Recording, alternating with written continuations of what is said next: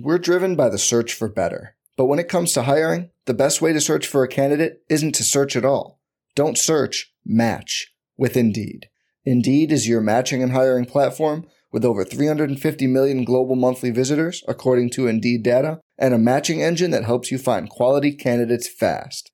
Leveraging over 140 million qualifications and preferences every day, Indeed's matching engine is constantly learning from your preferences Join more than 3.5 million businesses worldwide that use Indeed to hire great talent fast. And listeners of this show will get a $75 sponsored job credit to get your jobs more visibility at Indeed.com slash BlueWire.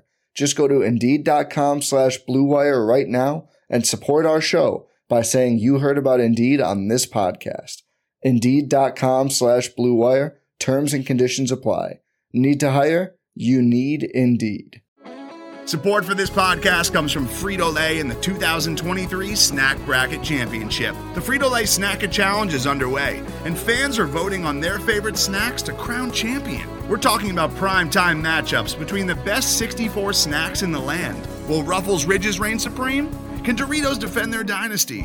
Or will Smart Food use their smarts for a surprise upset? Only you can decide. Get in on all the action for a chance to win up to $1,000 or a year's worth of snacks. Let your snacks be heard. Just go to fritolaysnacket.espnation.com to vote and enter for a chance to win. No purchase necessary. Sweepstakes ends April 3rd, 2023. Void where prohibited. Year's worth of snacks awarded in the form of 52 coupons, each good for one bag of chips. See official rules at fritolaysnacket.espnation.com. Hello, friends. Welcome to Mavs Moneyball After Dark. Uh, really, it's called that now because I don't know where I want to put this in our podcast feed. But I'm joined by my very good and longtime friend Adam Mares, who is head of content at DNVR, which is a fantastic Denver-based uh, sports content account. He is a longtime Nuggets fan. He is the first true believer in Nikola Jokic. Uh, similar uh, probably we're talking like years before other people were on the Jokic bandwagon, where I was having to hear about him in group chats, and lo and behold, all of a sudden he's he's the MVP and is an unbelievable player. How you doing, Adam? I'm good, man. Um, I the one thing I'll say is I do remember some of the like draft Twitter people, which this is like 2013 draft Twitter mm-hmm. people were high on Jokic, not as a star, but just as in a hey, this guy should be a top 10 pick, you know, statistically or whatever. So there were some people that predate me, but um, I was definitely, I think, the first one to be like, this guy is way better than you guys think once he started playing NBA basketball. So we're the the Nuggets are going to be facing the Mavericks on Monday night. We're recording this Sunday afternoon, and the the Nuggets play the the Blazers tonight at home, and then I think they have to get get on a plane and go to Dallas. Yeah. Um. That that second night road back to back is is a bit of a of a bitch. But also the, the, also going west to east, like uh, mm. there's always little markers, but you give up an hour. So mm-hmm. so it's just one yeah one less hour of rest. So the Mavericks could be facing a Nuggets team, kind of. um Let's just say off kilter is probably going to be yeah. a good descriptor because right now they're eight and four. I, I fully expect them to beat the pants off the bitchy Trailblazers. Um, I'm so tired. Like like I saw someone uh, call them the. I think it might have been like uh, Danny and and Nate call them the stale Blazers, and and they're just uh, I don't know. I'm tired of hearing about them because Dame dominates a lot of a lot of media time because he's really good at media. Um, but but I wanted he, to talk to you tonight, by the way too. So one thing, Denver, there's a chance Denver if they should take this game as a hey, let's try to put this away in three quarters so we can get on a plane. But we'll see.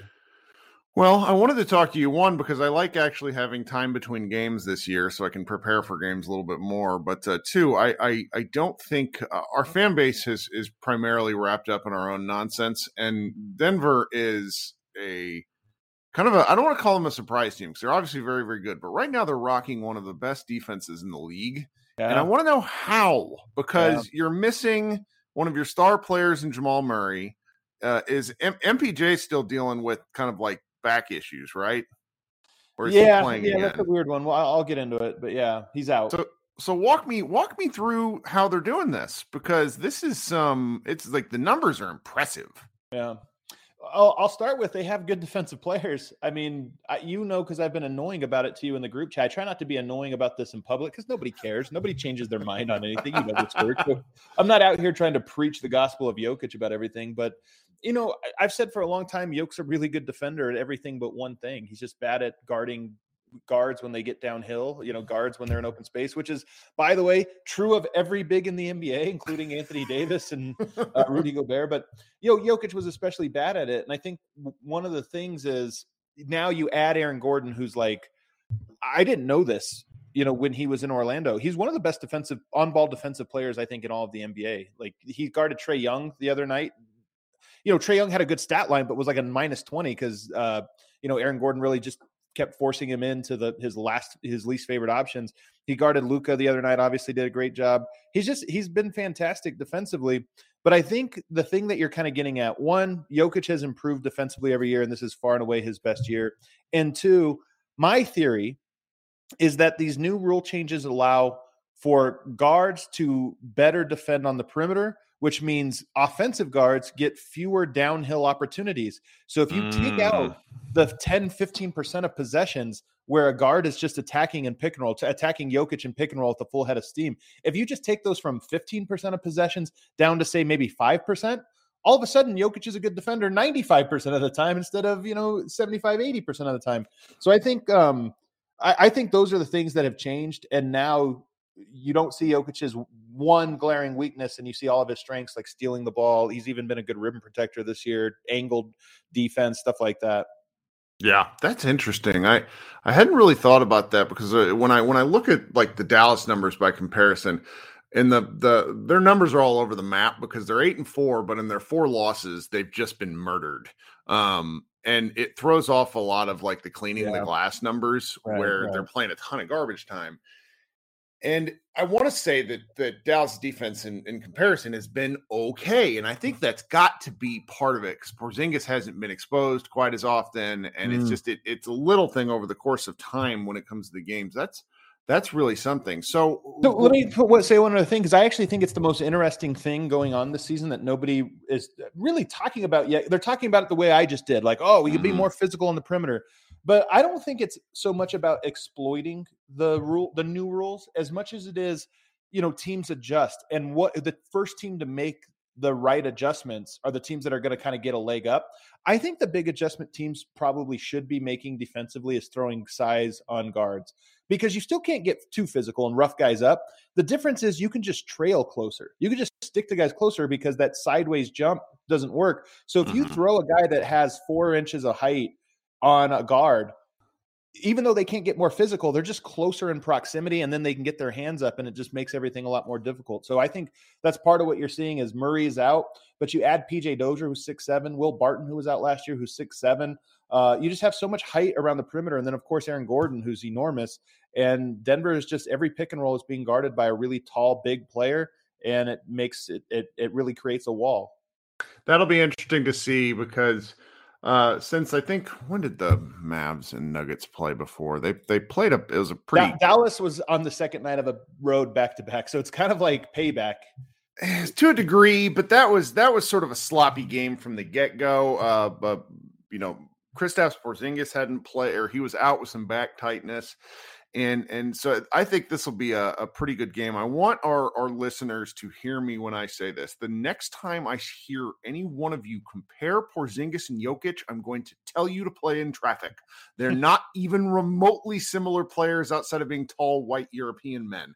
Just a different ball game. Anyhow, side note. They they so, were compared. It's so funny because they were compared in 2016, and since that moment, Jokic has probably reached like the hundredth percentile of what could have been expected of him. Oh, gosh, you know, like he's yeah. like, and Porzingis is probably somewhere in like the tenth percentile of what was expected of him. So they've just gone opposite directions. It's it's so and you know he played a really nice game the other night against a Spurs team which is not very good and and he has really good games against bad teams like there's a mm. correlation there. However, I will say and I want um, we should you know this will be interesting to see and maybe we should talk about this after the fact. Um, he took if you look at his his uh, shot chart the game he shot one mid-range jumper it was rim runs mm. and three pointers and yeah. lo and behold he had an efficient game it's really wild how that works um the the the next question i had for you is so you're you're out with like Jamal Murray is still dealing with the after effects of his ACL tear. I'm sure he'll come back at some point this season. Yeah. But he is a a he's probably the most underrated or really under discussed. I don't know if he's underrated by people who know basketball, but he's just kind of an afterthought of a two guard. He gives me like really strong. This isn't a great comparison because I think he's a better player uh, than this player, but he gives me like Michael Finley vibes in the in the late '90s of just like a guy who is awesome but nobody cares.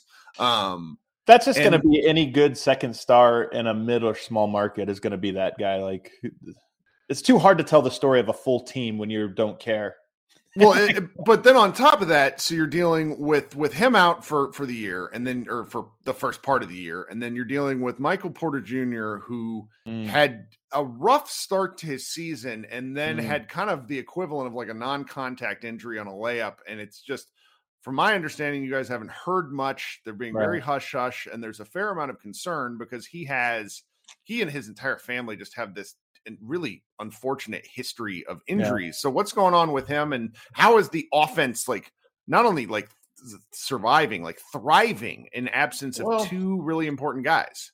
Well, I, I, it's really not thriving. I think they're like 22nd or something in offense. So Denver, they've been a top, you know, seven offense every year, the Jokic era, and now they're down to a bottom seven offense or whatever. So it's it's a little bit of a shock. And by the way, I think that's part of why the Nuggets defense has been so good. I've I've said this for so many years that Jokic, because he does so much, he plays exactly as hard on defense as he needs. And because the offense has been bad this year, he's playing so hard on defense to, you know, and that's why they've been great. I think once the Nuggets get a rhythm on offense, if they get a rhythm on offense, the defense is going to slide. Just it's just Jokic's character to kind of be like, hey man, we only need to win by five. We don't need to win by 30. Um, anyway, uh, Michael Porter, yeah, the injury you know, I've heard from enough people that they're not concerned it's going to be like a long, you know, this is out for a long time. Anytime you have such a weird back surgery and back injuries like he's had, I think it's supposed to be. I, I think everyone's been prepared for. Hey, there's going to be some weeks where it flares up and you get a shot and you know you hope it responds but you shouldn't read too much into it so i'm until we get further notice my hunch is that michael porter will probably miss another week or two and then be back in the rotation and hopefully fully healthy um but the one thing I'll say about this Nuggets team that I expect to see tonight and tomorrow when they play Dallas, they're very connected defensively and offensively. They don't have guys that can shoot. They're probably, I think they're a bottom three shooting team in the NBA right now, but they have guys that all just know their role and play around Jokic and just seem very content to let Jokic do his thing on every single possession. Um, and you know how that is with Luka. Like when guys are unhappy with that style of offense, it can get clunky and it can get weird. When guys are content, Luka's good enough to do it that everybody kind of eats. And right now, everybody's eating, everybody's trusting Yoke, and it, it's working. So, one more kind of offensive side of question. I tell me how Will Barton's season is going because he had kind of a rough year last year with injuries. He was a seat, he was a guy a number of folks on Mavs Moneyball staff hoped that Dallas would make a pitch for because he's mm. just he's just kind of an unbelievably important connecting piece in yeah. my mind. Yep, that's what he is. He is a connector. He he's a jack of all trades. Um, does a lot. Like he's a good. I'd say he's probably a 38% three point shooter is what I would expect of him. Very crafty pick and roll player. He's six foot six, six foot seven, so he's got height. Uh, he can get to the rim. He's got the street ball one on one style to him if you need. Uh, he's been great. This is by far, I would say, his best season so far as a Nugget. Um, huh. Even though it's only 11 games in, he's having a great year. His chemistry with Jokic is through the roof. Uh, they've been playing together for seven years now, so that should be their chemistry better be great. Uh, and he's been great. He had a really bad game against the Hawks, so I'm curious to see if he bounces back because he hasn't had a lot of bad games this year. Um, but he did have he is coming off of a bad one uh, over the weekend. Hmm. All right. Well, like I told you, I didn't want to take up too much of your time because I, I think as the season goes, you know, it's it still feels we're 11 games in, 12 games in, whatever it is, and there's it's it's almost gone the opposite way. Whereas last year, when there's like four and a half games a week, it was just kind of on to the next one. And right now, I, I don't I don't have to deal with a back to back until mid December. I played the Mavs played two in a row early on, and now I just kind of get to go game on, game off. And then when I have like this extra day between games, I'm really trying not to think about basketball but then I start like, but then I start kind of like over analyzing stuff. Like I was really pumped about the Porzingis performance, and then somebody on our staff was like, "Hey, yeah, so the last time he did this was against the Wolves when when like their coaching staff was playing because they were so like beat oh, up right. and bad." And it's like, oh god. Well, do you got any uh, anything else before I let you get back to your Sunday? Yeah, there's two things you got you, that I think are important just to kind of keep an eye on. Denver's bench has been atrocious all year. I mean, ooh, the, the Nuggets are outscoring teams with their starting lineup by like a million, uh, just absolutely dominant. But as soon as they go to the bench, they cough it all up. So a typical Nuggets game goes first nine minutes, Denver's up ten. Bench comes in for six minutes, Denver's down three.